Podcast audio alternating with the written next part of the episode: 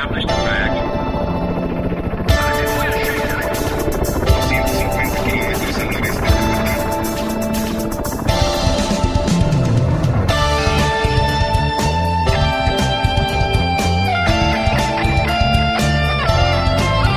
Hello, everyone, and welcome back to Everyday Linux.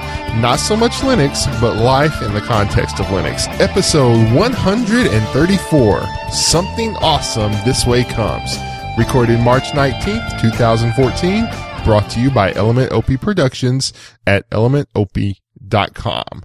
This week, we've teased it for a while. We've promised it for a while, and Mark is not here. He is on his way back to his home and should be back with us next week. And hopefully next week there'll be all three of us. Um, I'm kind, I'm sorry. You know, last week it was, I was supposed to be here and all week long the weathermen were saying, yeah, we're supposed to have some rain on Sunday and it's going to stop before the weather gets cold. And, you know, we're not expecting it to get to right about freezing.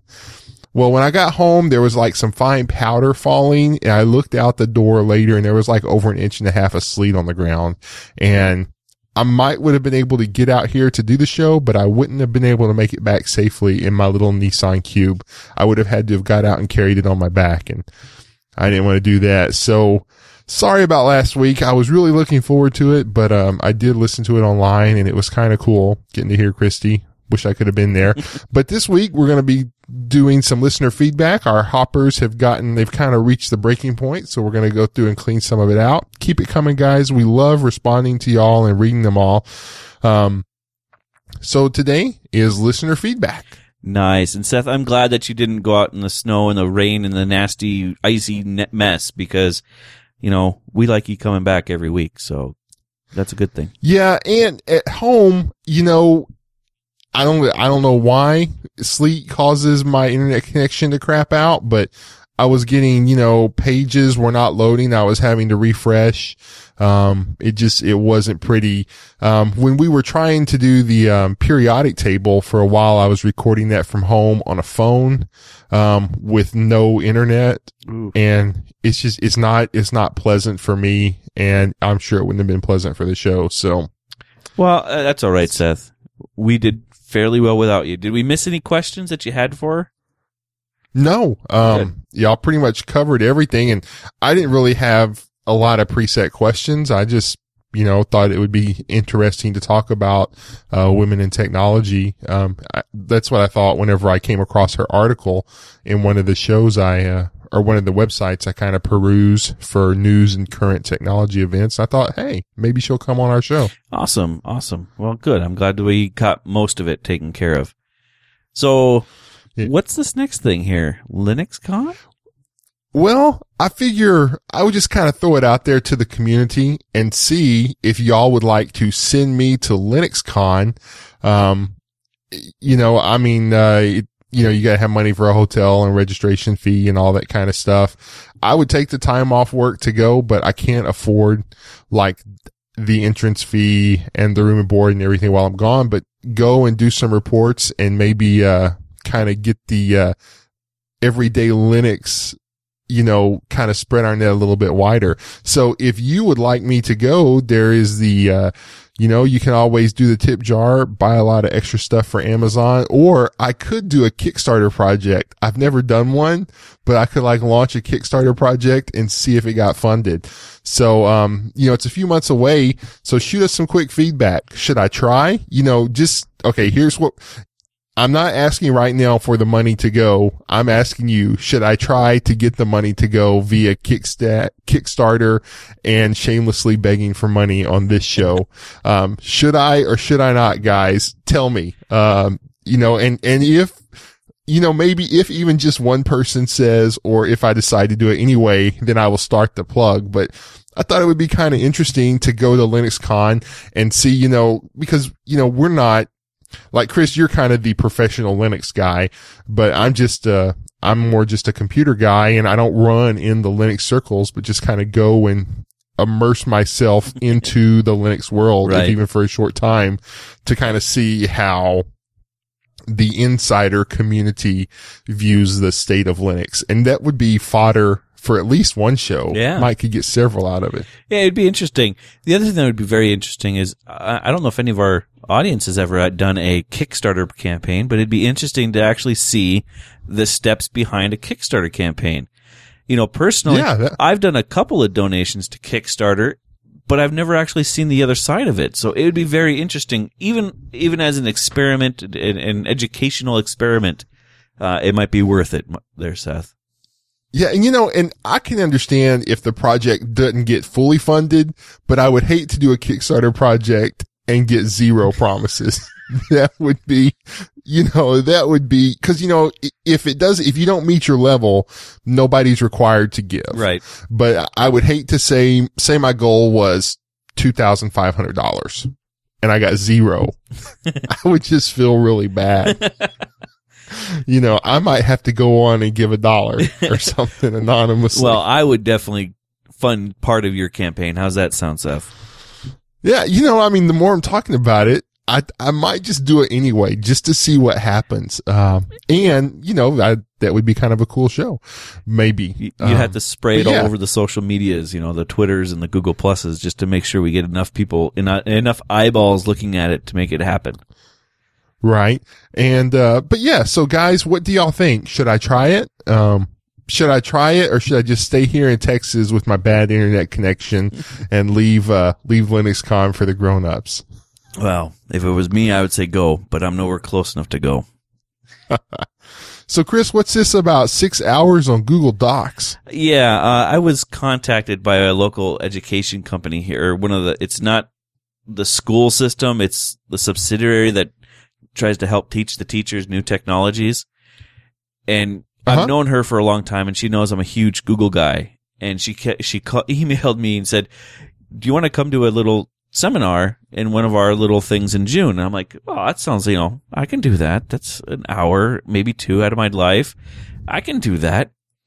And so I said, well, yeah, is it only an hour or two? And she goes, no, no, no, no. This is a six hour ordeal. Starts at 8.30, ends at 3.30. You need to have enough information for six hours, at least one day worth of, of stuff. And I went, Wow. oh my. oh my. That's, uh, I'm sure I could come up with enough stuff, but I'm glad I clarified before I committed because that would be, that's a lot of, a lot of ha- information to have on hand for teachers for a six hour class.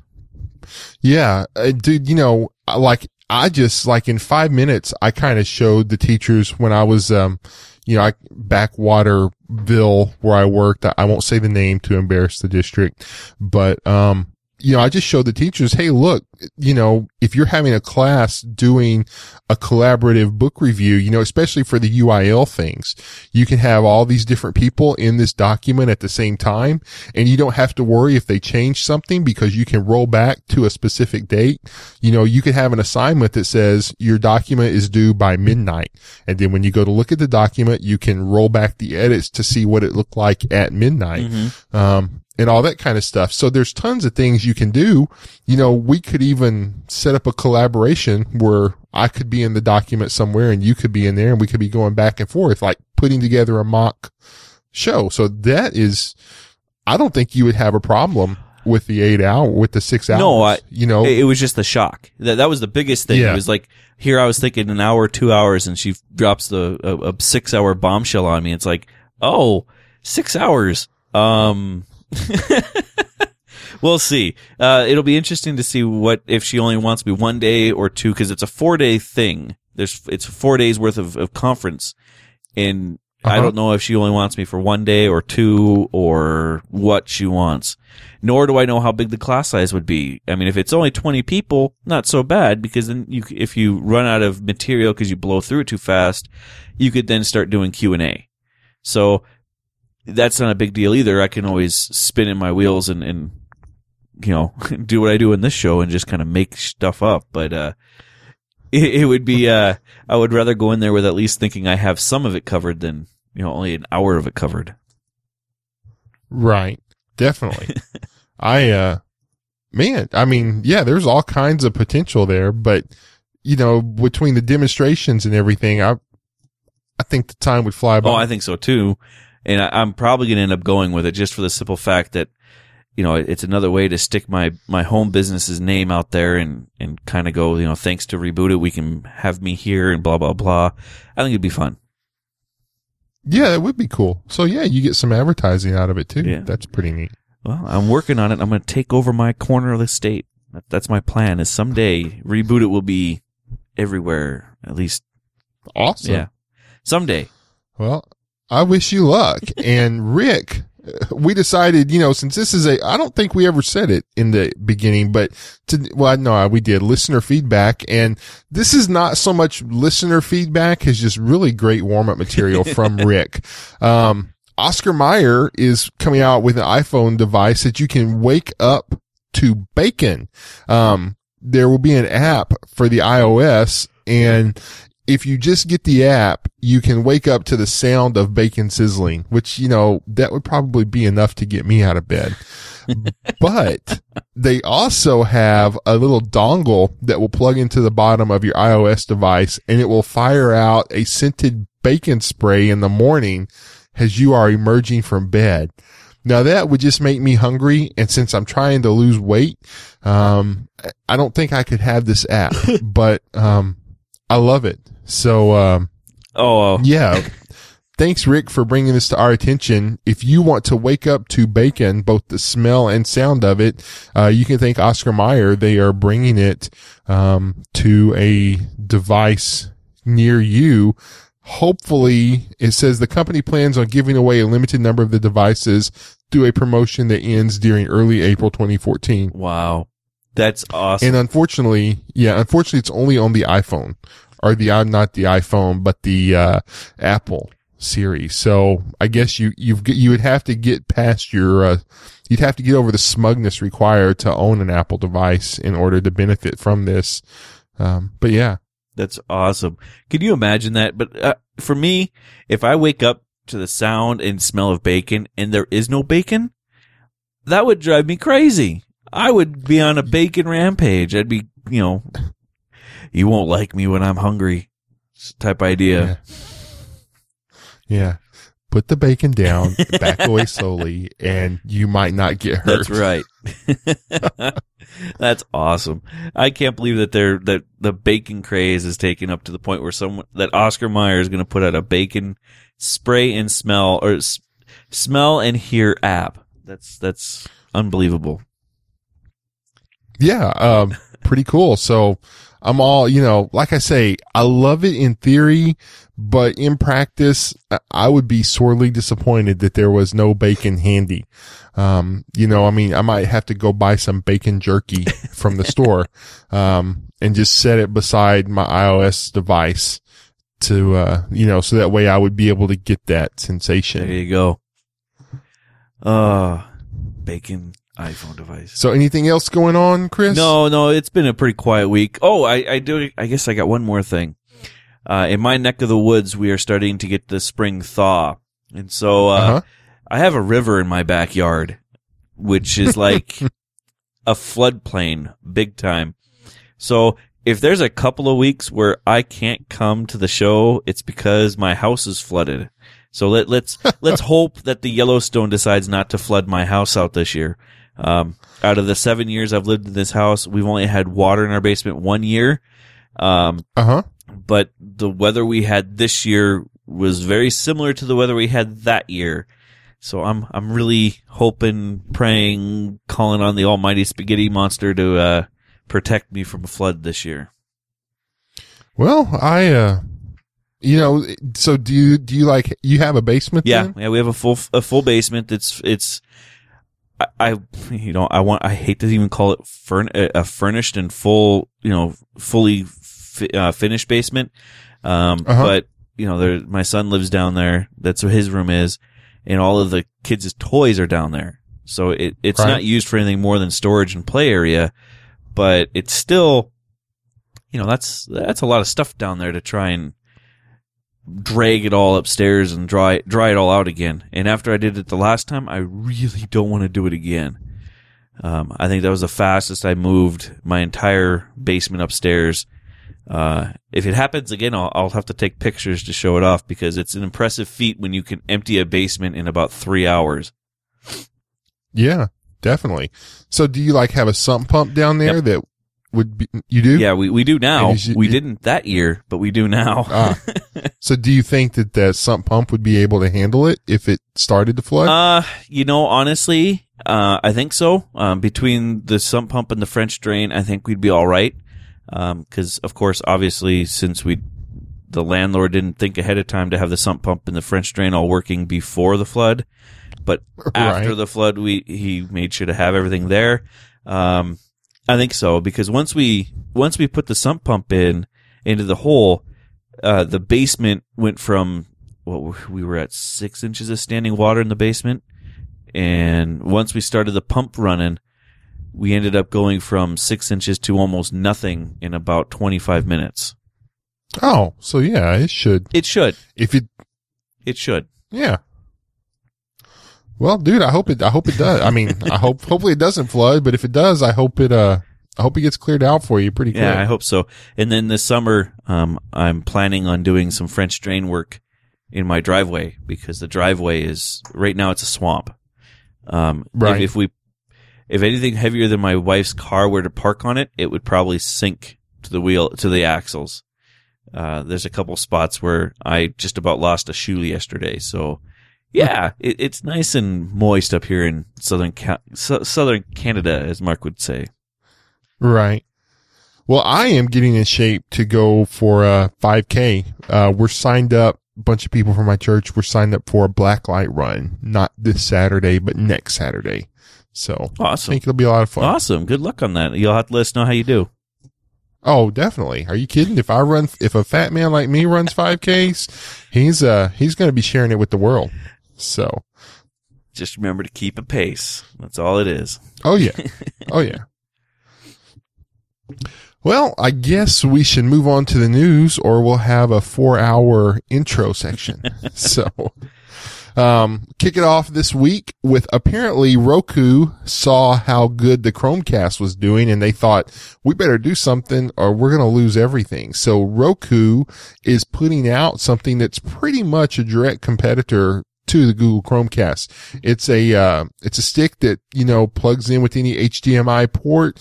Um, it comes with a remote controller. So, um, you know, basically think of it as a tiny little cable or satellite box and the price is, dude, I saw it on here. It says fifty dollars. minute ago. It says it, yeah, $50. yeah. It's saying it's approximately fifty dollars. Yeah, it's a little bit more than the Chromecast, but it has more apps bundled, uh, available than the Chromecast does. So if you're a Roku user, you know, then you can get this Roku device, uh, has a way to turn your dumb TV into a smart TV. Yeah, I guess. it's what it basically works it as. Um, it's still a pretty cool. You know, and what bothers me a little bit is I'm a Roku guy. I've been a Roku guy for a couple of years now, and I love them to death. But their marketing blows.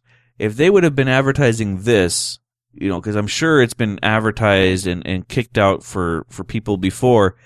Um, but I haven't seen this at all. You know, I, I saw the, the rumor mill stuff that they were planning on something, but never an announcement saying, Hey, it's available. Come buy it here. Um, I would have bought like six of these already because I love the, I, love the idea. And the only reason I haven't bought a Chromecast is because I didn't want to jump ship because my Roku was doing so good. So Right. Well, this is is one of those things that I would love if their marketing would have been a little bit better because they should have, you know, marketed to the people that already are part of the Roku environment. Because I bet you they would have sold a Yeah. whole lot more um, as a a intro device versus trying to now they're, you know, selling it. Uh, I'm not even sure where they're advertising it because I've never seen it. well, it's, it's still in pre-order. So I guess maybe they're just starting their advertising now because you can't buy it yet. You can only pre-order it. Mm, let's see. I'm looking at Roku's site right now to see if I can how much it is. Yeah, it says only pre-order, or you can buy it pre-order it from a store too. But they they must have Right. they must have locked the price down because every other store is within pennies of each other. Right. I wonder how uh, PC Richards is able to sell it cheaper than Amazon. That's just kind of funny.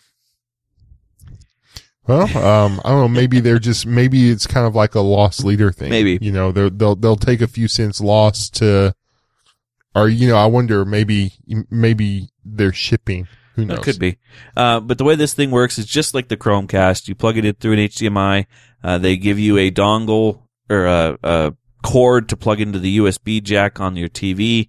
And if you don't have any USB jacks on your TV, they also give you a um, AC adapter to plug into the wall. So just like the com, just like the Google Chr- Chromecast, uh, fifty bucks. I don't know. It, it's hard to say which way I would roll, um, considering I, the Google Chromecast is cool looking. It's a little bit cheaper, but I'm so embedded in the Chrome in, into the Roku uh, landscape. I don't know if I'd jump. Hmm. At least not yet. Yeah. Well, that's uh, I don't know. Have you ever played with any of these devices, Seth? Uh, Like a Roku? I have not. Um, no, it's it's just not worth it out where I live. Um, I have not.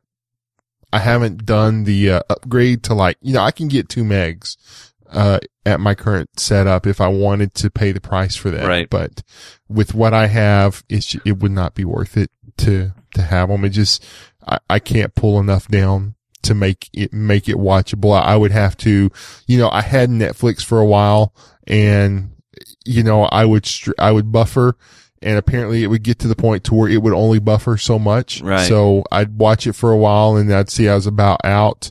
And so I would hit pause again because if I let it reach the end, then it took twice as long. I don't know why, but, and so I was just like, you know, it's not worth it. Um, Hmm. I don't want to, I want to be able to sit down and watch what I want to watch, but I couldn't even watch a 30 minute TV show. You know, it would take me like 45 minutes to watch Oh. it, 15 minutes to buffer. And, uh, you know, so Yeah, it's pretty rough. This is a neat. I just thought of this. This would be really great for those road warrior guys because when they go to stay at t- at you know uh, different hotels, you know your Roku settings stay with you, right. and then you'd be able to stream anything in off the the hotel's Wi-Fi. yeah, that could be cool. That's a neat idea. Maybe for fifty bucks, that's that's probably even worth it. If you you know if you're got a bunch of stuff queued up on your Roku account, or Yeah. or settings, you know, because like when I bought my new Roku, all I did was log into it, and all of my apps and settings filled into it. I didn't have to fill in a thing, so I didn't have to retype in passwords or nothing. I was really impressed. So Wow. yeah, you know, good on Roku for for. I mean, I kind of worry about that though a little bit because that means they're caching my credentials with my account on their servers. But Yeah. um, yeah, it, it's it was really handy when I just said I want to set up my new one. Oh, look, all my stuff is there and all my configurations are there, and you know, like especially my my uh um my Plexbox settings, they were all ready to go. I just turned on, I just clicked on Plex and said, I want to watch that show now, and it was done. Well. So good on Roku for for easy setup, but I hope they have things protected so that way nothing bad happens with my credentials. Yeah, hope so. Though it would be a bummer if it did.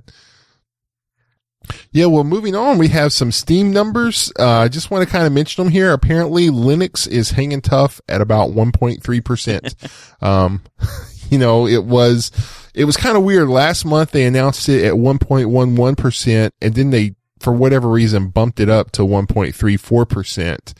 And this month, it is, uh, 1.30%. Um, you know, Windows went up by 0.17% and Mac went down by 0.14. So yay that Mac went down because I'm not a big Mac fan, but you know, Linux is still, it's still not there in the Steam world. Um, although I know they're, they're greenlighting a lot more Steam games, but for the most part, even if you are on a Linux machine, you're probably doing Steam through Wine, so you can get the greater Windows library Yeah. in it. Yeah, I would say that's the same thing. Uh, the interesting thought though is, you know, I was going to look over at, um, I, I missed the, the survey day when they, when they pulled for a survey. Um, so I, I'm kind of miffed that I missed to be able to say that I'm a Linux head. But one of the things I noticed with the Steam is they only say they're uh, what was it? They're valid clients or they're uh, oh I don't remember what the word is now, but where the the uh, recommended operating system is Ubuntu or Debian. So people, Right. so people that run on say Fedora or anything that is outside of the Ubuntu uh, Debian umbrella, uh, they're being counted in as other Linux or possibly not being counted correctly at all. And I also noticed a no, uh, a pop up on a, I don't know if it's your other, let me check your other one. Nope. Okay. The, uh, Steam just recently said to disable SE Linux if you want to run Portal 2. And so that, Yeah, that was actually one of the stories I had later oh, on. was it? I Um, missed it then. Yeah, and let's kind of save it to later Okay. because uh, I wanted to. Well, wait, no, wait, never mind. Um, yeah, no, we'll we go ahead and just jump to that one now. Okay. But yeah, so go ahead. Yeah, um, I just think it's an interesting thing that it says, you know, that hey, we need to turn off SE Linux for this thing to work, and it's, you know, there, there's, I understand personally that it's not a Valve issue, that Valve isn't the one that needs to fix this. It's something that we need to have an SE Linux troubleshooter thing set up for, but to flat out say to, I mean, and obviously they retracted, but they they came out originally saying to flat out disable SE Linux, which I'm sure they got slapped around on the comments for that bug. Um, but I, I it just surprises me that people that people still would just disable SE Linux instead of trying to figure out what was wrong. Well, apparently it is, it's, it is an incompatibility. So, and, and the only workaround now is to disable SE Linux in order to play this game. And the reason that they caught so much flack over it was, um, they, uh, to play Portal 2, you need to have SE Linux disabled closing this out. So they closed the bug Yeah. um, you know, with that comment of, duh, disable it, basically. Um, you know, I, I can't believe you're running SE Linux and crying to us when you have a problem, man. You should know better. Um, but you know, and so, yeah, they kind of backtracked on that, um, and realized, and so they, they posted later, I apologize for the miscommunication. Some underlying infrastructure our game relies on is incompatible with SE Linux. We are hoping to correct this. Of course, closing this bug isn't appropriate and I am reopening Yeah. it. So, Well, at least you know, it's not, yeah, I was gonna ahead. say at least they, you know, that they did backtrack and reopen the bug because it is a bug, but it's not a, it's Right. not a bug for for Steam to fix for Portal Two. It's a bug that should be that should be issued to SE Linux, so SE Linux can write the troubleshooter thing to allow this to work. It, it's well, you know, it's either that or they need to figure out a way to make the the underlying because it's a, a call to an MP3 decoder. Uh, they either need, or the, like I said, they need to figure out a way to make that, that call to the MP3 decoder, uh, low enough or high enough in the, in the tree so it doesn't need memory access. So that would, well, but you see, the thing about it is, um, it writes to a portion of memory, Yep. um, that is both writable and executable. And so if you enable that in SE Linux, then you've just opened, and again, I'm talking to the tinfoil hat Uber security guy, and this would be over the head of the everyday user. But if you make what this, um, does, um, if, if you make, um, you know, if you whitelist it, then basically you're saying, um, you know, that security thing? Nah, not so much. We're just ma- we're just peeling back one huge and putting a gaping hole in it. Um, now granted, you know, it would have to be formed a special way, but if something could form it, then something could also spoof and say, Oh, I'm Portal 2. You like to let me do this. Right. So, well, you know, I, I understand why it's there. Um, Well, which is like I said, they need to figure out a way to instead of cheating and using this to read and write access to the memory like they do in Windows, they should figure out the better way of doing it. Uh, it, it's not an easy fix. i well, it might be an easy fix. I'm not a programmer. I couldn't tell you one way or the other, but I know SE Linux can, you know, do a whitelisting of just that extent or that call, not, uh, Right. not a call, a blanket call, but the call exactly as it, as it is doing for this game. So it would be spoofable, but you'd really have to have somebody know you very well that you're a Portal 2 player, that you play on Linux, and you have SE Linux running, and th- there's a lot of th- things that would have to be, you know, and I know the tinfoil hat guys are going to be like, hey, brr, brr, brr, and you need to have it fixed, but, oh, that's, that's a lot of, of grains of sand that have to fall through the filter just right for it to hit you. You know, but the people who use SE Linux, to me, are the more security conscious, you Yeah. know, or maybe not security conscious, but, you know, security slash paranoid mindset. and dude, just spin up another distro. I mean, you know, if you're the kind of person who's running SE Linux, spinning up another distro is not a problem. So, you know, m- make a VM or swap a hard drive boot. or something like that to, uh, you know, and so whenever you want to play your, your Steam, you know, you're gonna, you're not going to use this. And then, you know, whenever you're in tinfoil hat mode, it's not an issue. So, you know, I understand why it's there. I understand why there's an uproar and I can think of many ways around this that may or may not be possible or practical. So, eh, yeah, you know, Valve is taking some heat, unfortunately, but there's really not much they can do with it because I- I don't understand. I don't know how to fix the problem, um, and really maintain the integrity of SE Linux. Yeah, it's it's a tough one, but I mean, I think between the Portal 2 developers and the SE Linux guys, it's something that's doable.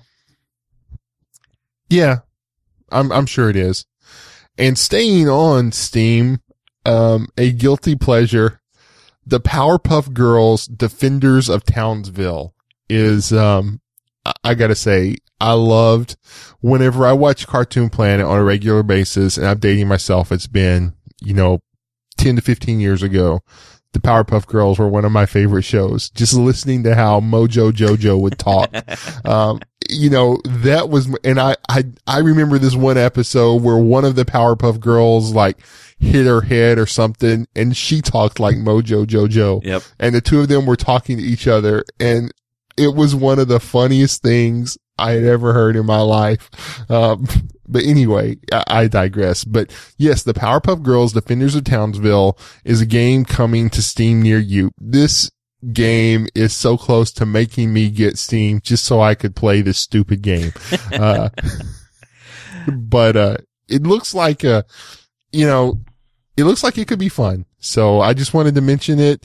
Doesn't really have much to do with anything, but, um, if you're a fan of early Cartoon Network shows when they were funny, um, you know, and silly and, you know, bubblegum for the brain, then you might like this. Yeah, it's it's it's an awesome thing. Uh, the the the one thing I think is interesting is that they it's it looks like it's a reskin as well, because it looks like they Yeah. have the original uh you know uh hardline outline sprites and the newer thin line outline sprites uh being redrawn and and so it, it looks you know if if I was a huge Powerpuff Girl fan, I would probably go get this because it looks like it might be kind of fun. Well, if you're looking at, if you're looking at the article, the one on the right is the original and the one on the left makes them look like the show, almost exactly like the cartoon. So th- that's my understanding. So, uh, I- you know, if you're a Powerpuff Girl fan, you will like the classic style. So, Well, actually, and they, they've re, re they've re released Powerpuff Girls with that newer style, the Mhm. modern, the the more um the thin line outline people. Um, Yeah. that was that's the new Powerpuff Girls. The, that's the way they. Oh, yeah, that's the way they currently look now. If you look on it, if you go find one of their episodes as of today, that's the way it Oh, looks I now. see. The That's how long it's been since I've watched them. I did not know yeah, that. my daughter So- loves Powerpuff Girls. I am like a Uh. Powerpuff Girl, like super mind because I've I've seen the episode you're talking about because I've watched every episode of Powerpuff Girls that's on Netflix probably 50 times or more. Um, and then when they found out that they were re-releasing it, she just about had a heart attack and said, and every time they come on, we have to either quickly change the channel so she doesn't notice it, or we end up having to watch it because otherwise we have a monstrous fit and it's like, well, we don't watch TV anyway. So yeah, go ahead and watch TV while we go and do our thing and then we'll go to our TV time later. Um, but it's cool that, um, as I keep reading down through the article, um, it's a switchable switch. So you can play as the classic or the modern. So that's cool. Um, it, it's very, it's very nice to see that they have given some fan love and given us both options. Cool. Yeah. And more proof that Element Opie is taking over the world. We have finally brought Samsung to their knees. They are finally going to release laptops that will soon see better Linux performance and there will be much less bugs. So, um, you know, the performance of several different Samsung laptop models will soon improve under Linux thanks to an important kernel fix that is in the 3.15 kernel. So, you know, way to go Linus for making Samsung available. And, you know, it's not that Linux wouldn't run on them before, but it would, it would cause issues with the AC adapter to stop charging, uh, and become less responsive to the system. Um, and it kind of goes into technical reasons about it, but you know, they're, they're bringing a fix into that. And so, you know, if you, if you tried Linux or if you know somebody who tried Linux and you had a Samsung laptop and you were like, this Linux is garbage. It doesn't do anything and my computer won't stay charged. Well, um, after the 3.15 kernel gets out, maybe, uh, maybe give it another try.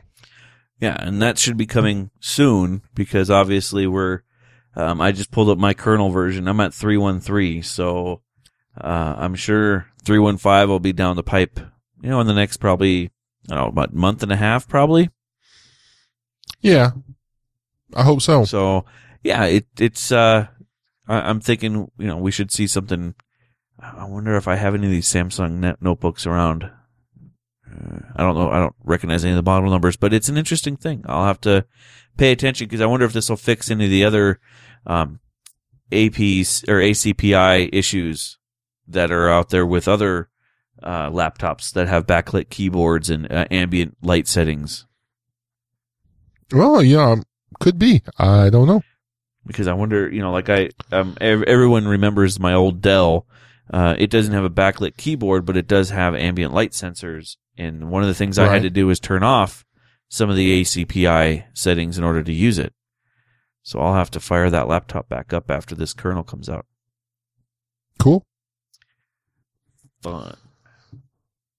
Yeah, and uh, moving right along to our next story, Dell, whoever's in charge of that company, you're just an idiot.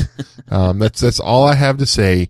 Charging twenty seven dollars, um, sixteen pounds to install Firefox on PCs.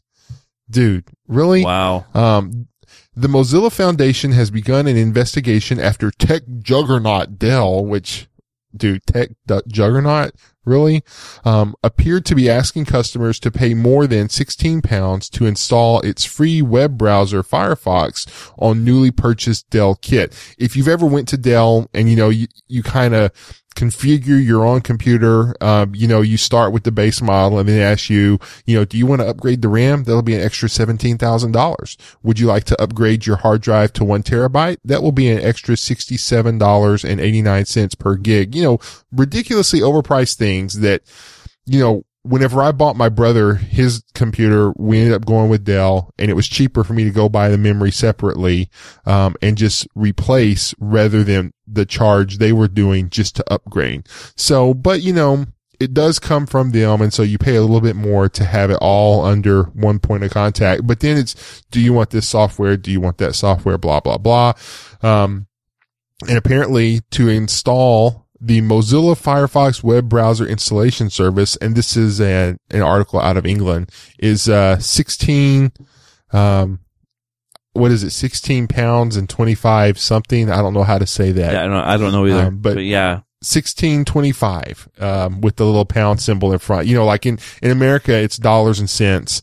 Um, is it pound and pence or is it pound and cents? I, I don't I think know. it's pence. I, am I think, I think it's a pence, but we I'm an I'm an ignorant American. I can barely understand my culture, much less somebody else's. So, um, but yeah, a reader wrote in uh, to uh, us to to say that Dell had asked if he'd like to fork it out for the and you know and did a little screenshot here to capture it. So, it and it, honestly, it doesn't. It does not surprise me. Um, no. that they would do this. I, I just, it's ridiculous. Yeah, it, it further down the thing it says it takes about ten minutes to install for anyone with even the most basic computer knowledge. So that means if it's ten minutes and they're charging what what was it American twenty seven dollars, so ten mm-hmm. minutes at twenty seven dollars for every ten minutes. So that's over what an hour? What's six times twenty seven? Six times 27 is a lot of money. 162, I think. seven times ten. Well, no, it'd be oh yeah, times six. My bad. So twenty seven dollars times ten. No, error. 27 times six. twenty seven times six. Why can I do that? Hundred and sixty two dollars an hour. Good lord, I'm in the wrong business. yeah. No, just your prices are wrong. no kidding. Holy smokes. I now, I, Wow. you know what the funny thing is, is I can see somebody going, Hey, look, Dell charges you that much an hour. I'm only going to charge you this much an hour. So let me install Firefox instead. Ha ha. Right. Well, you know, that's normally, you know, like what I do is, um, when I'm in, whenever I'm reloading, you know, somebody says, can you make my computer like it was new again? And I end up reloading the software. You know, I load up some free stuff, but I don't charge, you know, I charge them for my time. And I was like, you know, I'm going to charge you for two hours worth of work to install the OS and, you know, load all the drivers and load all the software and get it all updated. right. So, you know, I mean, regardless of how long, because does it take me two hours? No, but what I, what I do a little bit and then I go away and come back and go away and come back and go away and come back. And that's what, how much I charge. Uh, I charge them two hours worth of my time at, you know, depending on, you know, I have my set rate and then I have my friend rate and then I have my please go away rate. I don't want to mess with you. And, you know, if somebody wants to pay that rate, okay. Well, that's, that's why you could charge what you want to charge. Yep.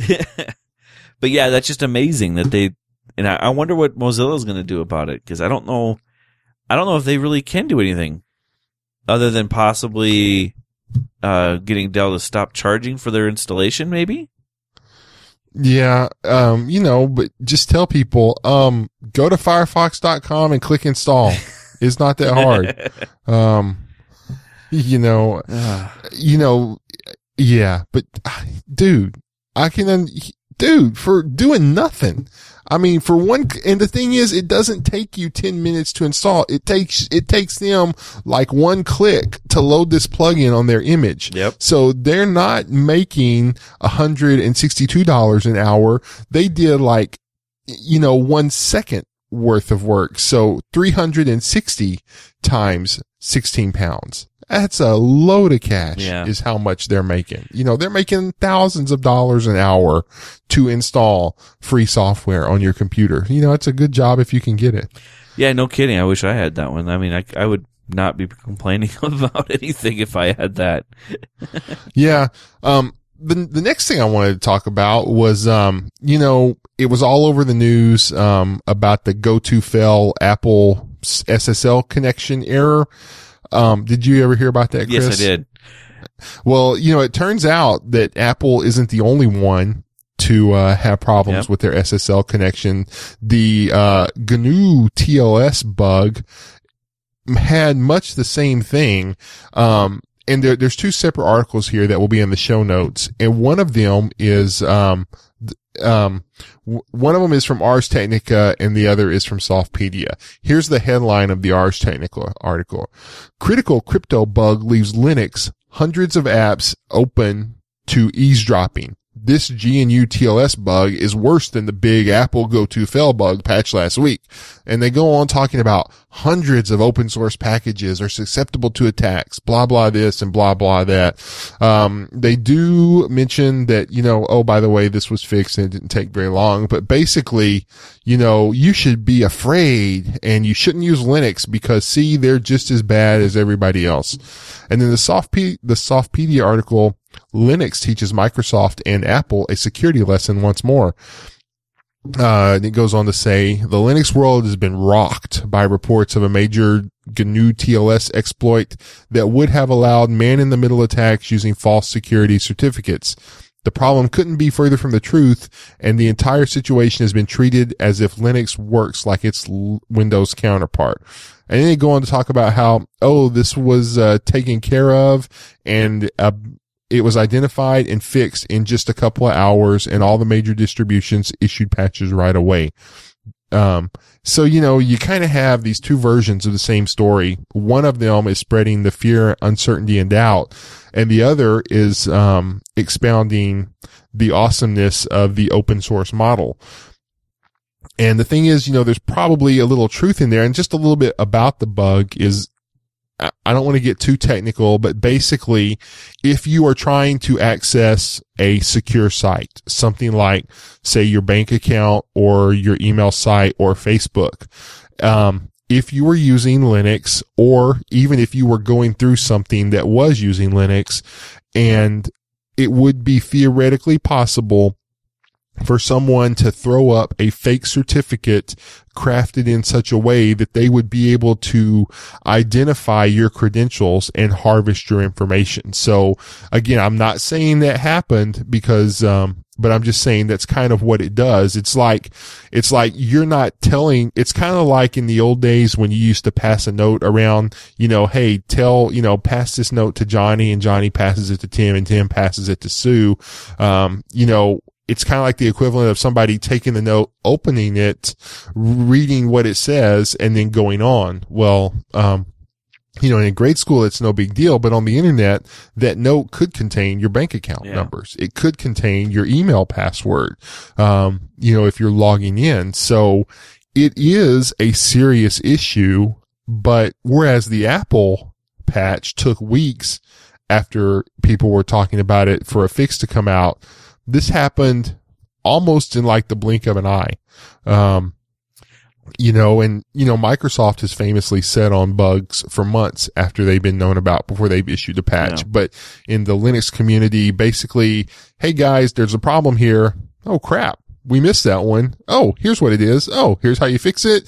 Work done. Okay, guys, here's the fix. And they go, here's the fix. Great. Get it out there. And so if you're running an unpatched system and, you know, some people, you know, if you have an old live CD that you run off of, you could be susceptible to this. If you download something and you don't update it because of bandwidth or there's some update that breaks that one application you use, then you might need to look for something. But I just, you know, and sometimes we, I try not to play the fear, um, uncertainty and doubt card. Um, but I just wanted to use this as a teaching method that I hope you'll take some time and look at these two articles and just kind of see how they, they talk about the same incident, but they use different facts to portray two entirely different stories. One makes you think that Linux is, you know, the security ridden, you know, thing that you should not use because nobody uses it because it's insecure.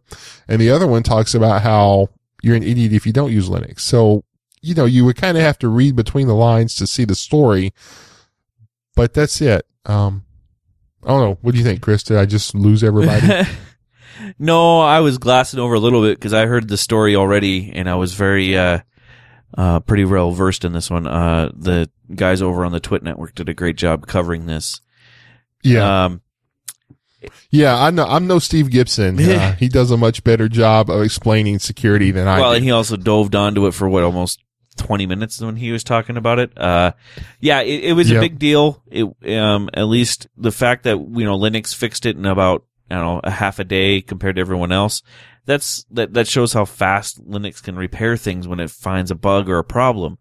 Uh, and honestly, there it was in the uh the GNU TLS, not the uh, the one that does oh, the OpenSSL certs. So it was a possible f- problem. Not everyone was going to get bit by it because not everyone's running the GNU TLS system. Some people are are running the OpenSSL libraries. So i- i- you know, and it's not like the, the top of the article of the uh, what is it, Softpedia article. It says in there that um, the more popular OpenSSL library is, you know, that's the truth. SSL, the OpenSSL library is much more popular than than the GNU TLS library.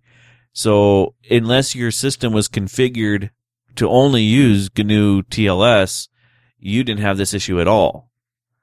So the the infection or the uh, the the issue, you know, vu- the vulnerability was even mitigated a little bit because not everyone's using GNU TLS. Right. But it kind of came bundled with, um, like a, it was the default for an Apache server, Yep. if I, Yeah. if I remember. And so, you know, here's the thing. Somebody set up a web server a while back and, you know, whoever updates them, nobody. Unfortunately, nobody updates web servers. Um, But my and, but my thought is, is that it's not everyone. You know, it's not a burn to the ground like the Mac or like the Apple Go to fail was. This is, Right. you know, you would have to have one of the the problem children in order to get to get a pro to have this problem hit you. Uh, right. where the Macs were everything. it was it was their phones, it was their computers, it was everything was uh, was affected by it. So Right. um, yeah, it's a problem. It's been fixed, and I would say it's not as big of a problem as the Apple one. If it was me, I wouldn't downplay it at all, but I would say it, it's it was a it was a problem that is that isn't a problem because of the way Linux itself is. yeah, I, I would agree with that. But, you know, again, We got to be fair. at the same time, you know, it's not something to sweep under the rug and say, "Oh yeah, but don't worry about it because we're Linux and we're invulnerable." See, this proves we're invulnerable. No, um, I didn't say we're know, it- vulnerable. remember? No, I know, but that's that that's kind of the other article. The Yeah. other article almost goes too far to paint over this glossy picture of ha ha and uh, Yeah, know, well, the the other the the FUD article was a ha ha article, and the, Right. the Softpedia one was more truth and more down down to earth fact based, not um, a ha ha pointing you in the you know poking you in the eyeball, saying you know you guys are just as uh, you have just as many problems as we do. Um, and I, I hate to say this, but Linux does have just as many problems as the other guys do. It's just we usually fix them faster. Right.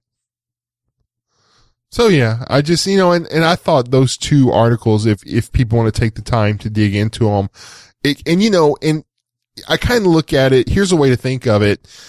You know, think about cable news. You have MSN on one side and you have Fox News on the Yep. other. Um, they can cover the exact same story, but the way they would cover it would, we wouldn't be able to tell they were talking about the same thing.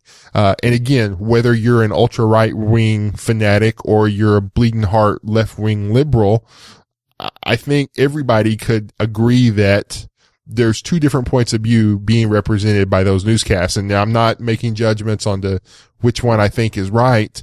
Um, but it's kind of the same thing that happened in this article. And the same thing happens with the Linux zealots, um, and, you know, the, the Apple heads and, honestly, I don't, I don't know how many people would be that strong into Microsoft. Um, but I'm sure they're out there, you know, everybody pounds on the weaknesses of the other guy and extols their own virtues and glosses over their own weaknesses. So, you know, the, it's, it's no, it's no different in computers than it is in politics or religion or, you know, the flavor of ice cream you like. Yeah. So, Vanilla is the best. uh, unless you like chocolate. well, the people that like chocolate are just crazy. Yeah, I know, but us strawberry lovers, we know the Ooh, score. there you, there's another one. anyway, yeah, moving right along. Um, India is uh, jumping on the open source bandwagon. Their um, National Council of Education Research and Training has released a notification on their website which promotes the use of free and open source software in Indian schools. So, you know, they're not saying you're not allowed to have paid software, but they're saying, Hey, you know, free stuff isn't garbage. And, you know, if you want to use it, you can save a lot of money and you can do a lot of things and you can free up your budget for other stuff. So I'm glad that they're doing it. So, Yeah. um, you know, I just, I think it's pretty cool. That is awesome. I think it's cool to see, you know, another cut, another place. You know, we we had, uh, oh, what was that city in Germany that moved over to Linux completely? Unix. Um, Munich, Yeah. yes. They did a great job. Um, it's just another thing to say, you know, it's an option. Yeah. And, you know, India is only the uh, second most populated country in the world. So, You never know. you know, th- you know, that's not like the city council of Fruitvale issuing a declaration extolling the virtues of Linux. That's like, oh, what are they like? Um, let me see. What are they? One, over one tenth of the world's population, you know, being represented. The education system of over one tenth of the world just said, Hey, this open source and free software, there's something to that. Maybe we should look at it and it's okay if you do. Yeah. Awesome. Let's hope they run. KDE. Yeah. Um, as said the uh, Fedora ambassador, Says the KDE lover is more along the lines. but, but you are a Fedora ambassador still, yes, aren't I you? am. Or have, have they recalled you with comments like that? No, no, I, I'm still. They they haven't taken away my Fedora card yet, so Okay. Well, um, the last news story, uh, and we were only an hour in. So, um, the Rochester Institute of Technology launches the nation's first minor in free and open source software and free culture. Uh, I just, I thought that was interesting. I wanted to share. Um, I wonder if I could write them and say, uh, I do a podcast on Linux. Can I get an honorary, uh, minor from y'all? yeah, it might be something to try. It would also, But yeah, so you know, it, it's it's not programming, it's not game design or anything like that. It's a culture thing. So it, it's kind of like it's sort of like you're a student of anthropology of the FOSS culture. Um, and of course, FOSS stands for free open source software. Um, and you know, you can receive, uh, it's a 15 credit hour minor open to undergraduates across the university. interesting. Pretty cool. Yeah. Um, and let's see. I'm just kind of reading down the article. It's like, yeah, I, LibreOffice. Yeah, I use that. Yeah. Creative Commons. I think we do our podcast in that right now. Um, Yeah. it's awesome. That, that's really cool. Um, I, I wish, uh, more places would have stuff like this. Well, you know, now that we've got the first, so we can have the second. Yeah.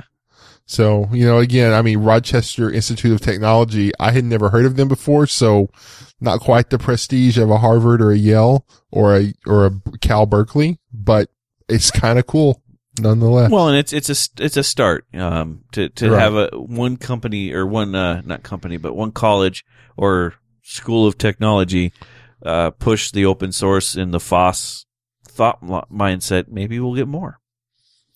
You know, I might reach out to uh, some of the professors there, see if we can get one of them Yeah, uh, on the show. Cause I mean, that would be an interesting discussion, I think. Um, you know, Maybe. or, you know, we get one of those professor, stuck up professor guys. You know, we could get someone just like us, which is kind of scary, or a stuck up professor guy who would look down his nose at us, which might be a little more scary. um, but, but it it could make for a good show. it would still be entertaining regardless. Uh, you know, I, I think it would. And, you know, like, like our show, we want to be entertaining, but we hope you learn something as well. So. All right. Well, that kind of wraps up the news section. Um, we didn't really have a story today, um, extolling the virtues of, um, your ability to earn lots of money with Linux, but we've documented that very well in the past. and a great way to do that is with the Linux Academy. At the Linux Academy, you get step by step video courses to help beginners through, um, you know, beginners learn to run Linux servers or prep for certification or to help command line godfathers remember those commands they forgot and haven't used. So if you want to be a beginner or if you're a pro, there's great stuff to learn there. You can set up your own Linux lab servers that let you run up to eight different distributions. You get PDF study guides and reference sheets. I don't know if they've cracked the 200 training video um, plateau yet, but if not, they're getting awfully close. Um, you can get a lesson browser. You can kind of do an a la carte learning. You're like, oh, I want to learn about this or, oh, I want to learn about that. Or, you know, you can kind of map out a plan and say, this is what I'm going to do. Um, there's online quizzes. So you can like, did I really learn that? So you could take a quiz and go, you know, I thought that was too easy. And the reason I thought it was too easy is because I didn't understand the thing they say. I need to go back through it. Um, you know, there's the, co- there's the community over at linuxacademy.com that is great. You can get, um, tutorials and helps, uh, from the community, uh, from the professors. They're accessible there. It's not like, um, you need to watch lesson number 137 minute two. Goodbye you know, thank you for the money. It's like, no, this is, this is what I was talking about there. You know, help me make it a little bit clearer. Um, and if you are someone who is, um, bit challenged, such as I am, you can get a DVD for offline viewing. Um, you know, if you, if you, you know, you can't sign up, look at a couple of videos, go take the test and say, golly, I, I didn't pass my Linux certification.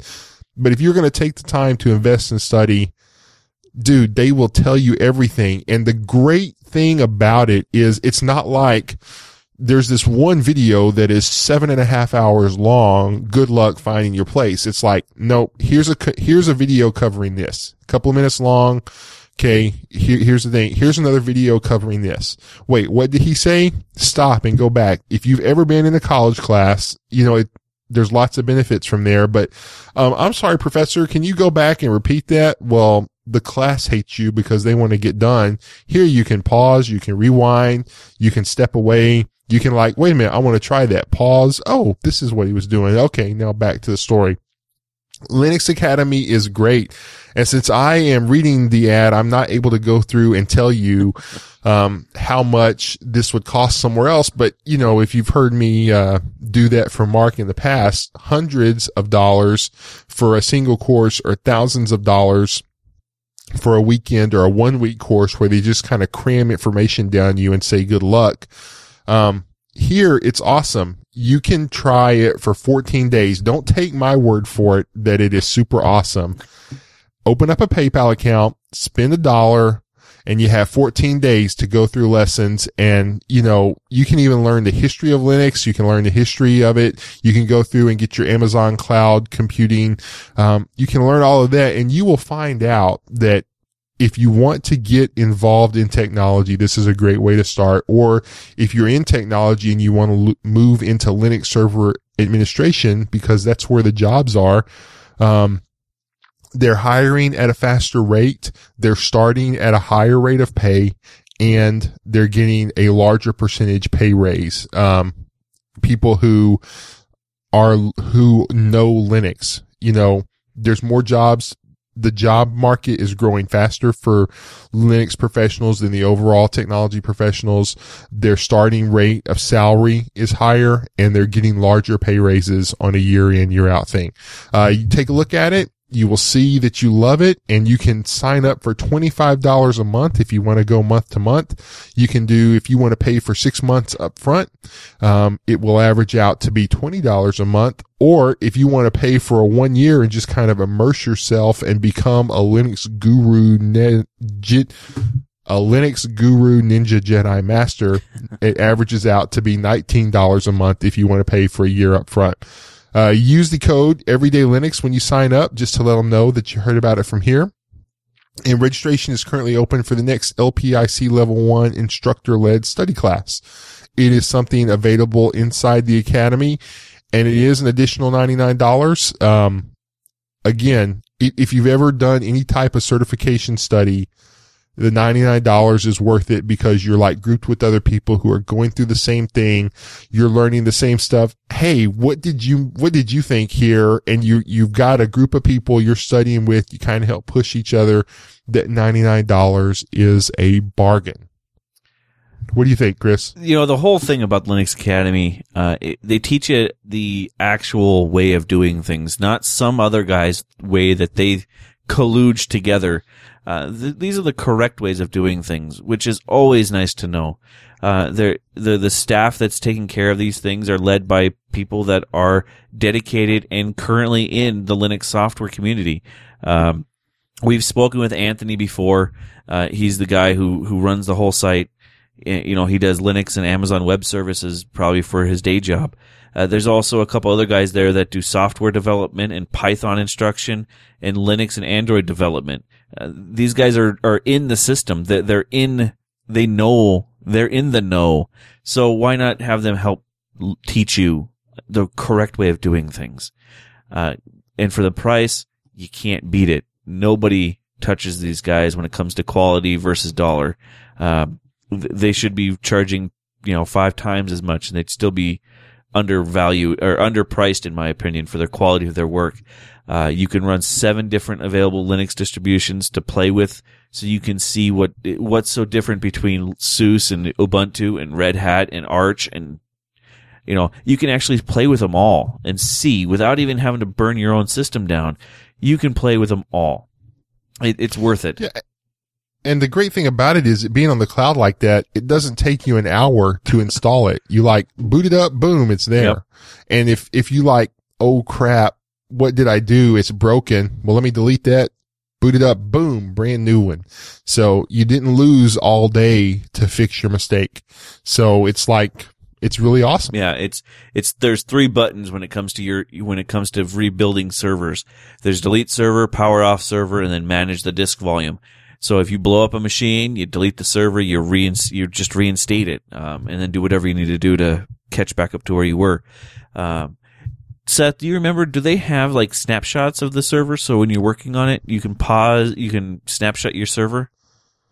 Uh, you know, honestly, I don't remember. I don't either. Um, I, I, know, I know if you leave your server running, um, and you're gone for over a certain amount of time, they automatically power it off. But I don't recall if you're able to save them um, or not. Something we'll have to poke Anthony and find out because that would be something yeah. really cool if you could pause your like if for me you know with kids it's almost impossible to get a couple hours or even an hour or 30 minutes alone to learn something. So if, if right. I could be able to pause my server or save its state and come back to it, that would be a really awesome thing. So Anthony, if you're listening to us, let us know. That's something that I just thought of. And if it's, if it isn't a feature, can we get it? So yeah, that would be cool. All right. So I think we should go on to our listener feedback or feedback as this may be. There's kind of, there's a long list of feedback this week. So, um, we've been stacking them up for a little bit. So we had a, a nice good chunk for while Mark was gone. Um, and for those that don't remember, Mark's down for his funeral. He, like Seth said earlier, he should be. Well, not his funeral. No, not his funeral. For oh. the funeral that he was planning on going to. How's that? Um, right. he, uh, he should be either on his way or shortly, or probably home by now, wouldn't he?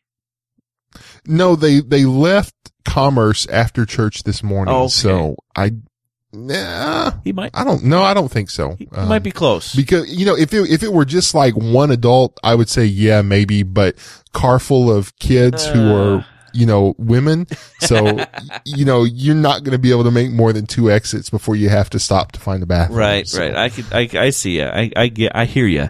Um, so they're probably three quarters or halfway.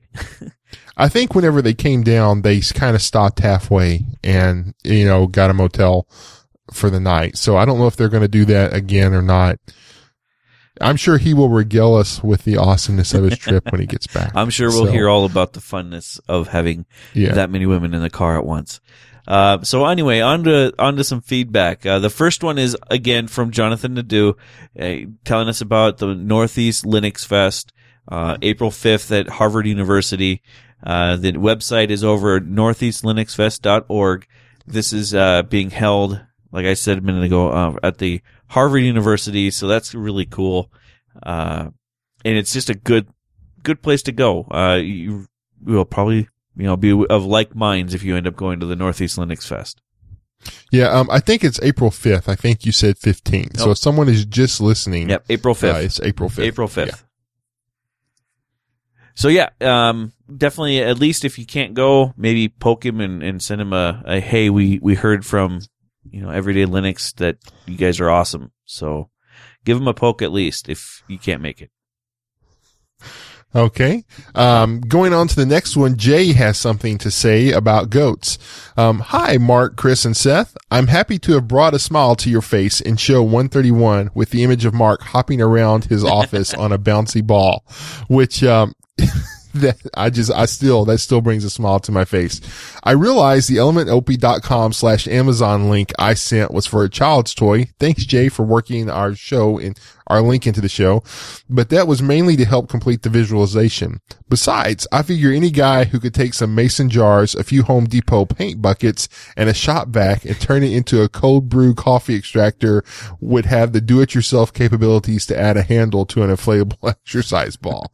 and with appropriate attire, he might even remind his office mates of a more golden era in film.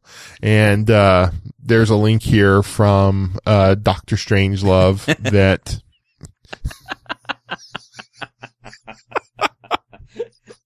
Uh, I'm sorry. I, this is the first time I looked at the link.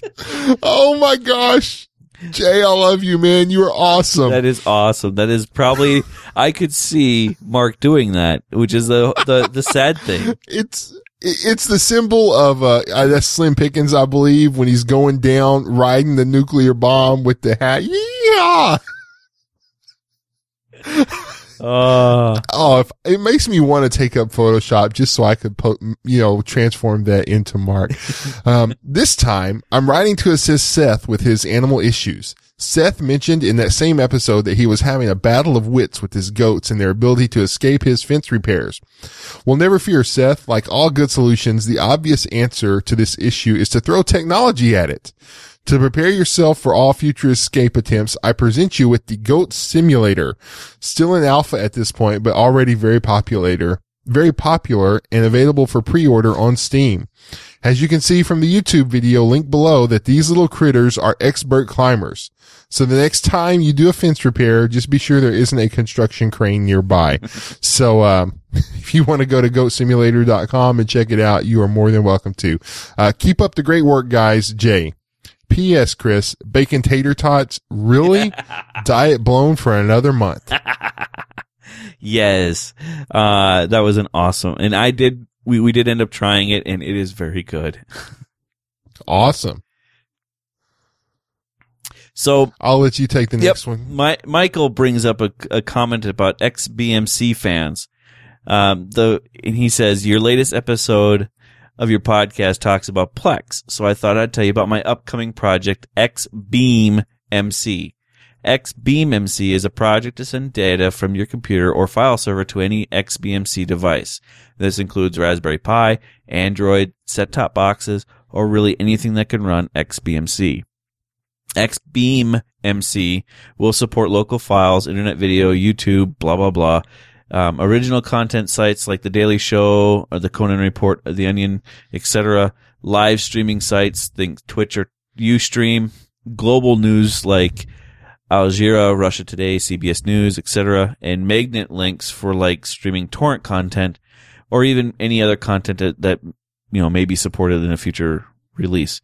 Uh, the website is xbeammc.com and a demo video is over on YouTube.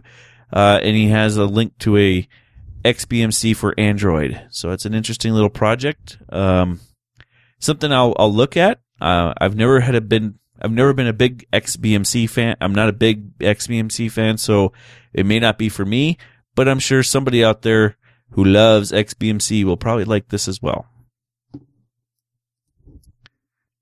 Cool. Uh, Jim writes in to say embarrassment is good. Hey guys, great show. Content is always good and I look forward to it. Mark, good job in getting a head start on embarrassing your daughter. It is never too early to start on this because she will sooner or later embarrass you. I have a granddaughter that will soon be 16 who decided about five years ago that it was funny when she announced to anyone that could hear her yell, my papa has gray hair. It's been on since then. Take care and thanks for all that you do, JB. Uh, P.S. That CAPTCHA question was really tough. All right. Well, from reverse to forward, um, the CAPTCHAs always are really tough. I don't know how many times I've sat in front of the CAPTCHA window going, um, especially the ones that are, you know, the weird squiggly letters and you got to figure out which letter is what. I don't know how many times I've failed those. I'm, I, there's times I think a computer would probably be better at it than I am. um, and I'm sure Mark will say something next week about embarrassing his daughter again, considering that long trip they just had. But I will say that my daughter is not yet quite of the embarrassment age. She's still the the cute, cuddly five year old that she is. But my, I will say my uh my friend's daughter is 14, and she's gotten has decided to put a chip on her shoulder for everyone and anyone who's around. And so now it has become the goal of every adult to embarrass her as fully and intently as they possibly can. and so, like the last couple of times that she's had to get picked up, the uh, mother or my wife ends up going to get her. And of course, then it is on saying, you know, hey, pumpkin or hey, sweetie, and screaming at the top of the lungs. So, yes, Jim, we are definitely making sure to embarrass our daughters or uh, friends of daughters or any other female that we can embarrass is on like Donkey Kong to embarrass them. It's part of being a teenager, I think. Cool. All right, so this one's mine, isn't it? This is from Jeff. Jeff has a question about the root login. All right, well, this one isn't super long, but we'll get it taken care of. Um, in the first question, he says he may not understand how to ask, so I'll, you know, please clarify if it doesn't make any sense. He says, in Red Hat type distros, there is an administrative password which must be used for authentication when making system changes. In Ubuntu, Mint, etc., there is not a system administrator login, but a series of users who may be members of the sudo file. In a business environment and daily practice, what does this look like? If a non sudo user needs to update or do a system change, does Red Hat require only an administrator password to be entered, while the Ubuntu system would require the user to log off and the admin sudo user to log in?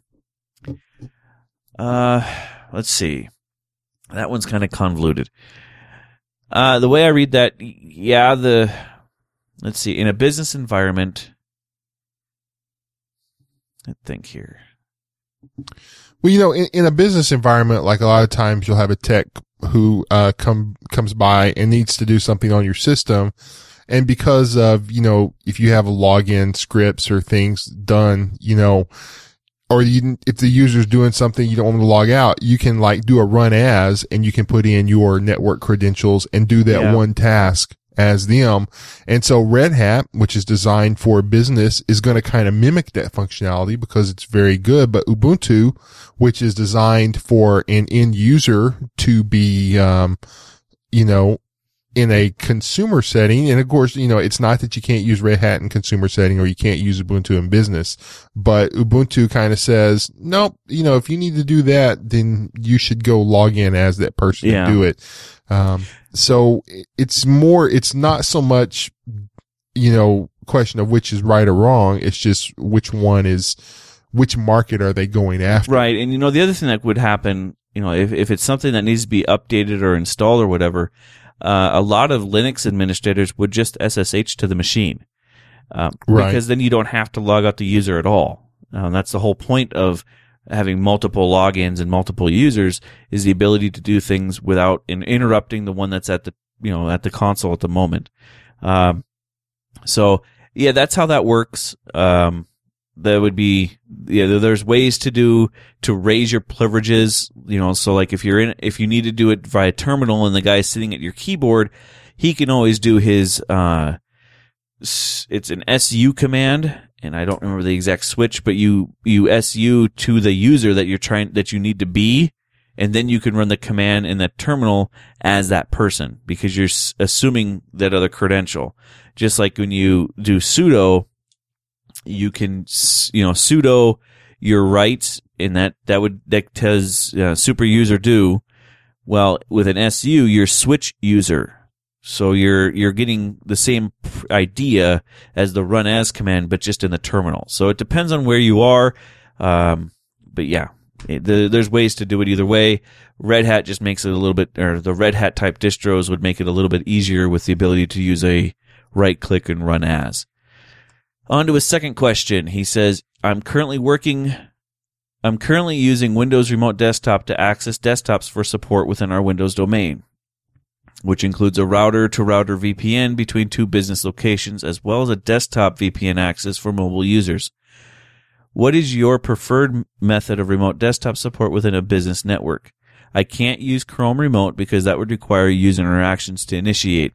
I need a solution when no one is at the desktop or when I can tell the users don't touch the computer until I call you back. Or better yet, the option to also have an interactive session to train the users when I need to see you see you click here and then do this and that. Also, if it could be cross cross platformed, it would be much better. But I'll live without that in order to have better functionality. Uh, I'm I'm resigned to having both Windows and Linux desktops for on my desk for the f- foreseeable future. Oh, and free is and oh, and free free is good. And so thanks from Jeff. Um, I, I'm a couple of different ways you could do this. Uh, it depends on if you know free. Uh, that that makes it tougher. Um, you could always use VNC. Um, that would be an option. Um, that's f- a free open source type of software. Uh, you need to make sure that you're following the license though when you go to any of the VNCs to make sure you can use it in your environment without having to pay for it.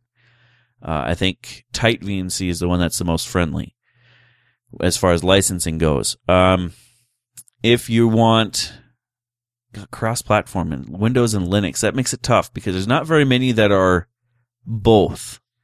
Um, VNC, VNC does a good job. Um, maybe you could look into um, TeamViewer. TeamViewer is cross-platform. You could do, run TeamViewer in both. It's not free, but it would do the job, and you'd also have a few extra things that you'd be able to do that you wouldn't be able to do with VNC. Um, Seth, do you got anything? No, um, you mentioned we use uh, TeamViewer where I work, and uh, I've used VNC in the past. Uh, those are really the two I know of. Um, you know, Log Me In used to have a free version, but they've discontinued that, and now it's pretty much just paid service. Yeah. Um, I, I honestly, I, I don't know. Um, probably VNC, but it's going to require a little bit of configuration to work. Um, if you have anything newer than Windows XP, uh, on your machine. Not that, not that it won't. It's just like, um, I don't remember if you have, I don't remember what you have to do, but I remember there was something and maybe the newer packages have done it all and it's just a matter of installing Yeah. it. But, um, you know, VNC is probably the best way to go if you want to set that up. That's free. Um, I would I would agree with you for yeah. free. Um, if you don't mind paying for it, or if you can squeeze the uh, your purchasing department, um, because you didn't say what type of business type of location you have, um, you could. VNC is free and would probably do the job without a problem. It is kind of sluggish over VPNs, at least in my experience. Uh, TeamViewer on the same, but on a different note, um, wouldn't go through your VPN. It would go actually through the internet, through the their uh, point-to-point encryption protocol.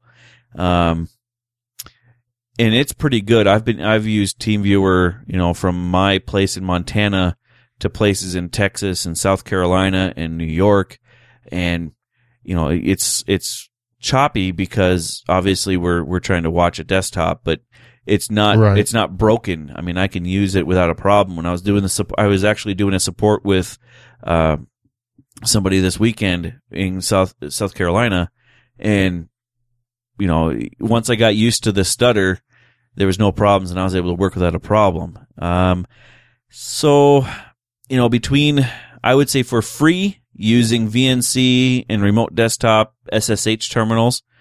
Um, but if you need something more uh, robust, I would I would say go go purchase TeamViewer. Yeah. I hope that helps. Yeah, me too. Um, so if we didn't, Jeff, you know, maybe, um, maybe write in with, uh, a bit more specific on what your situation is, but, you know, honestly, um, You know, I think VNC is going to be your best thing. Yeah. I do too. And the other thing we could look at is I know you have VNC or you have a, a V. I just thought of this. You have a VPN between for router to router or lap, you know, remote laptop into the network. You know, something that might be an idea to make your VNC connection a little better is to go a VNC point to point over the internet using something. Oh, what was that name of that? It was a, there's a Hamachi clone that does the same thing that Hamachi did, and I can't think of it off the top of my head right now. Oh, Yeah, I, I don't remember either. but it it, it Um, would be a point to point, and then there'd be less hops between you and the computer you're controlling, so the stutter wouldn't be so bad for VNC. That might be an option too. Yeah. Um, Rick has some thoughts on what makes Linux. During the State of the Linux kernel show, Mark said, in Java, the end user never touches Linux, so what does it matter? What do we gain from Linux being concrete? Every building has a foundation. Um, uh, I'm sorry. What do we gain from Linux being concrete? Every building has a foundation of concrete, but so what? If Linux is nothing more than the foundation, how does that benefit anybody? If you were building an office and the contractor said, we're not going to use concrete for the foundation, we're going to use a new compound.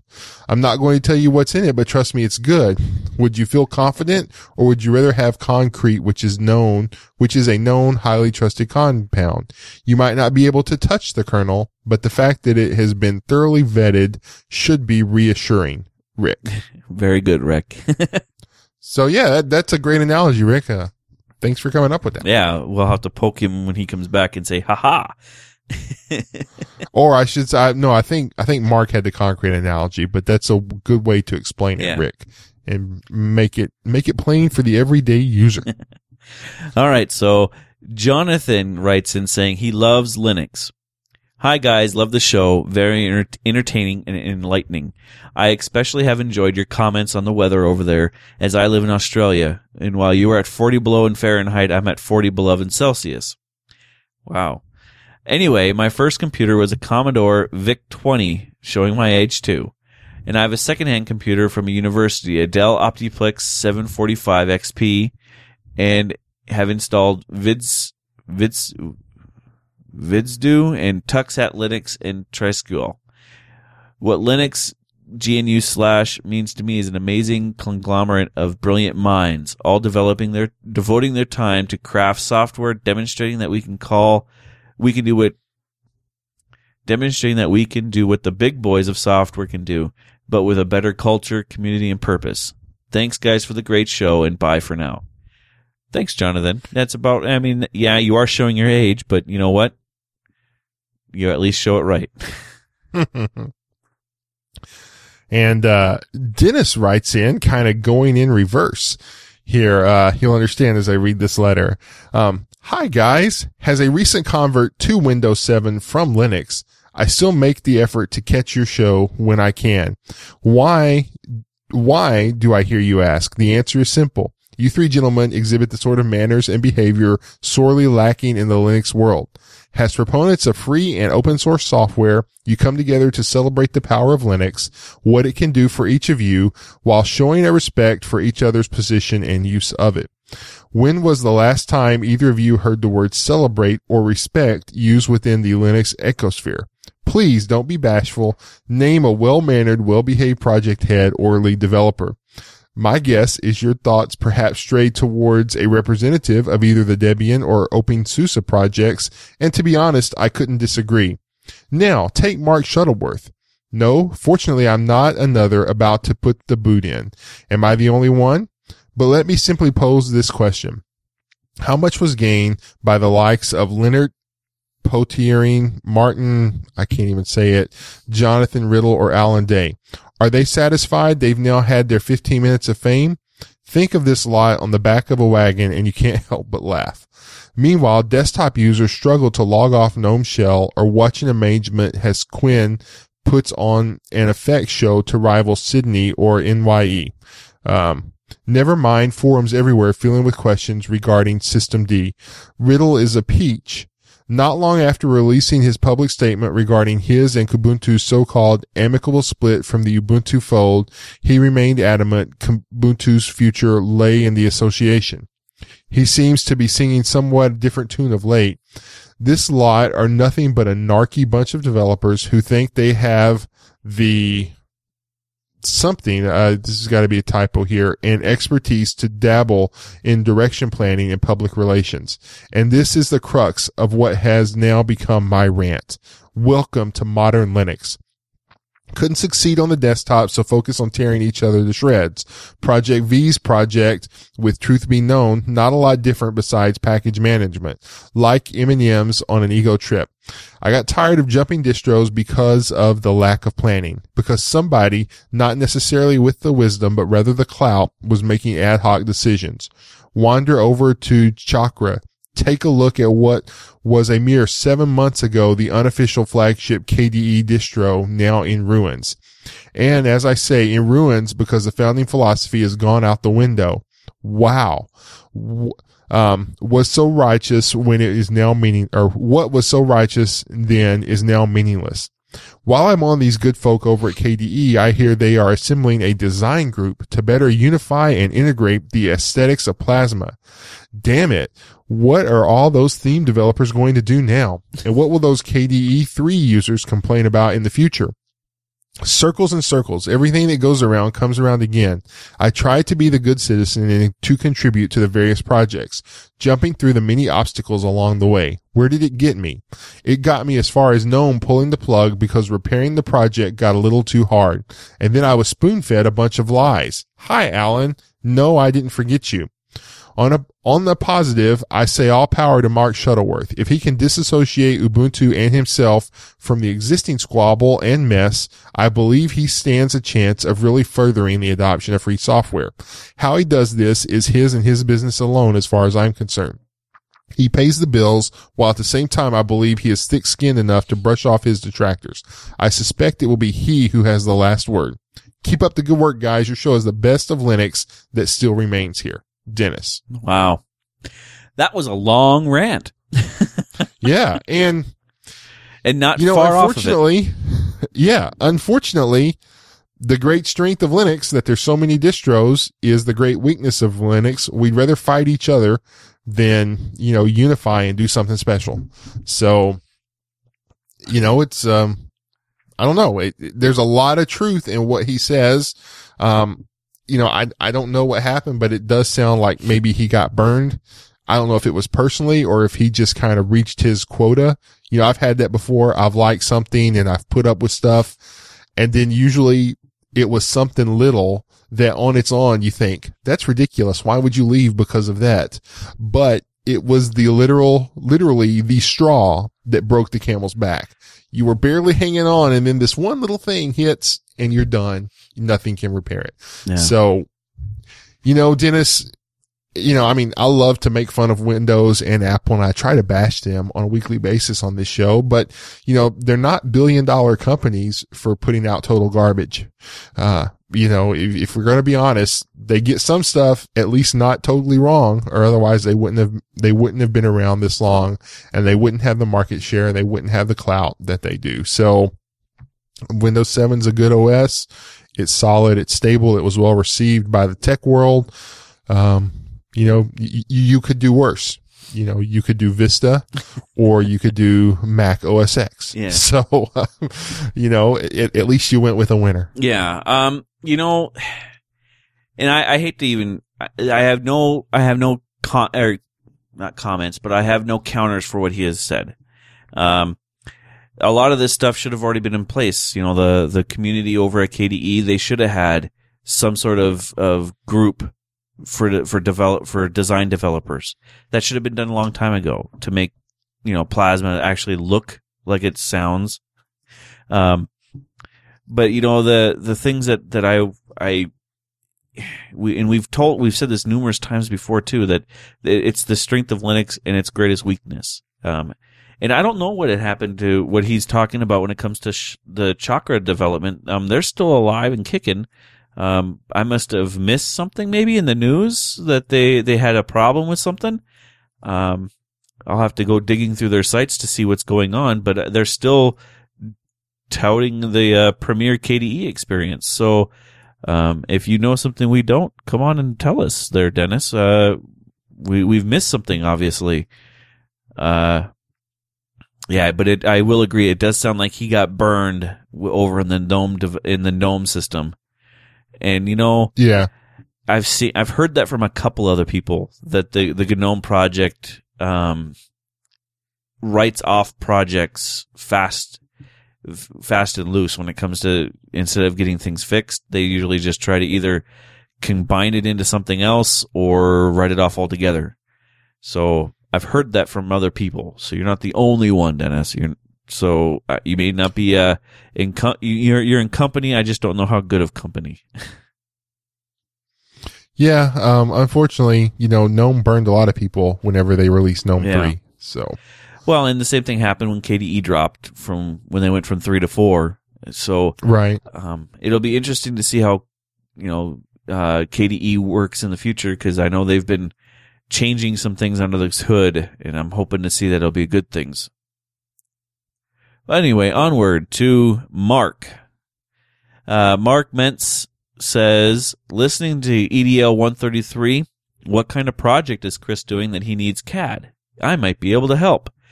It's why I re- actually reached out to Mark and let him know that it's a, a I got to design a a wiring diagram for a new building or a building that's being worked on in a in my town as part of my home business, and for some reason CAD just I couldn't get my head wrapped around it for the longest time. I finally got it down and I've, I'm working my way through it, but it's something I can't offload and there's not much I can really to speak about. Um, it's just kind of one of those things I had to knuckle down and learn how to run this program. And I tried other things. Um, he made a point to point out, well, why don't I try something like Inkscape or, uh, any of the other drawing tools? And yeah, Inkscape could do it, but it wouldn't be as, as, uh, you know, cause like CAD has a lot of abilities built into it. So like measurements and, and saying scale and everything else. Uh, Inkscape doesn't have any of those tools that I, that I know of off the top of my head. Uh, it would just, it would have made my small life nightmarish compared to relearning or learning how to run CAD. And I did find a good program. Um, the LibreCAD was driving me absolutely bonkers and I moved off of LibreCAD and I went to QCAD and purchased it and so far it's done everything and anything I've needed it to do. So uh, I'll definitely put a thumbs up and out, out there for the QCAD company. They do a great job and it's cross platform. It runs on everything. Cool. Well, that concludes the listener feedback um, that we're going to cover this week. Um, looking through, there might have been one or two that we missed, but we're going to kind of save them for later because the show's starting to get a little bit long for tonight. Um, next week, we are planning to maybe, as Mark mentioned on the last show, Boris is dead. Um, poor Boris. Long live he's Boris. running yeah he was running a basic uh linksys box has his internet gateway device so i was thinking we might go through and talk about like tomato or DDWRT um and see about flashing maybe not that i have some old linksys routers around uh and maybe flashing them and seeing just kind of going through the process involved with that and make a uh maybe how to build Boris box or, you know, the wireless Boris lives or something like that. So, you know, we thought maybe it would be practical and go through it and see how we did. And maybe we try it and go, I can't believe this is so hard. You know, I'm never going to try it or why didn't I do this years ago? Yeah. So that's kind of what I'm thinking for next week. Um, think it'll be pretty cool. Yeah, it should be a good show. Um, I've got, I've had a, a little bit of experience with, you know, DDWRT and tomato, so it'll be a, a fun little time, I'm sure. Awesome. So anyway, uh, that's, uh, it's, we're now at the point for, uh, some links of the week. Uh, Seth, what's this one about, uh, listen, your listener feedback? Well, um, I, a listener sent this in and said for Seth's link.